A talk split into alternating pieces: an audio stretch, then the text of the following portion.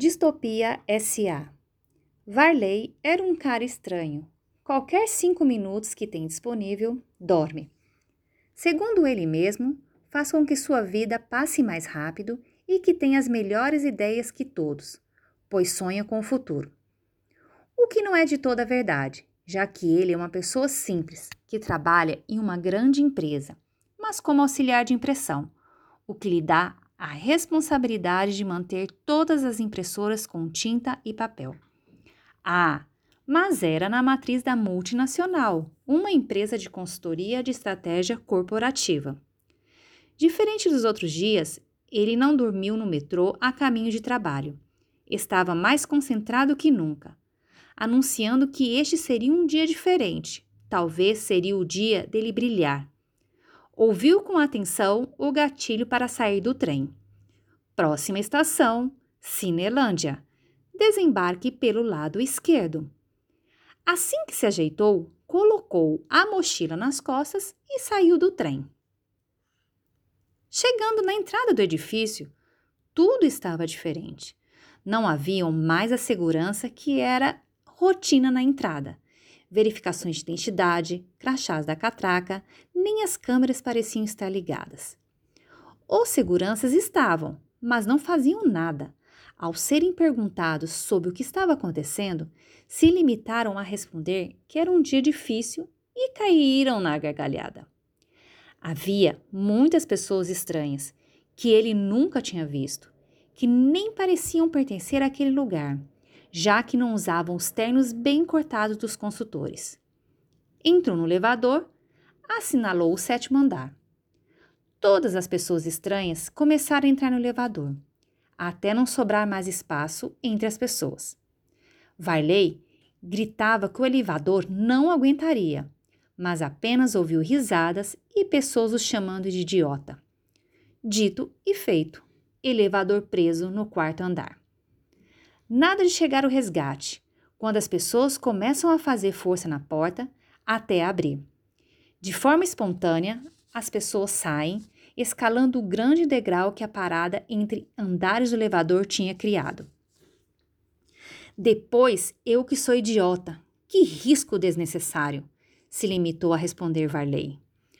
Com todos para fora, Varley sinala de novo o 7º andar e, como já não havia excesso de peso, o elevador foi sem problemas a seu destino. Petrificado ficou quando a porta se abriu. Seus colegas de andar estavam fazendo guerras com grampeadores, competição de rema com cadeiras conectadas, ataques de bolinha de papel nos colegas de mau humor. Não é possível, há algo muito errado acontecendo. Talvez um possível vírus. Correu pelo corredor, virou à esquerda no final e entrou na pequena sala do almoxerifado, onde ficava normalmente sozinha e cochilando. Pegou o celular e foi buscar o ocorrido no Twitter. Para ele, fonte fidedigna de informação. Haviam relatos em todo o mundo sobre pessoas que simplesmente teriam perdido a inteligência. Alguns atribuíam aos vídeos de youtubers ou a um jogo de passarinho que passava por pilastras ou podcasts de comédia. As pessoas consumiam isso ao caminho do trabalho, normalmente, e como o Varley estava sempre dormindo, estava imune. O mundo estava burro. Como não era contagioso, criou coragem para sair da pequena sala. Realmente, seus colegas estavam agindo como idiotas. Bem, algum deles não haviam mudado muito.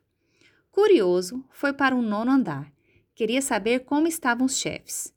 CEO, CU, CFO, todos esses cargos importantes que começam com C. Foi de escada para evitar qualquer problema repetido. Chegando lá, estavam todos desolados, rindo, mas desolados. As ações da empresa estavam em uma queda vertiginosa.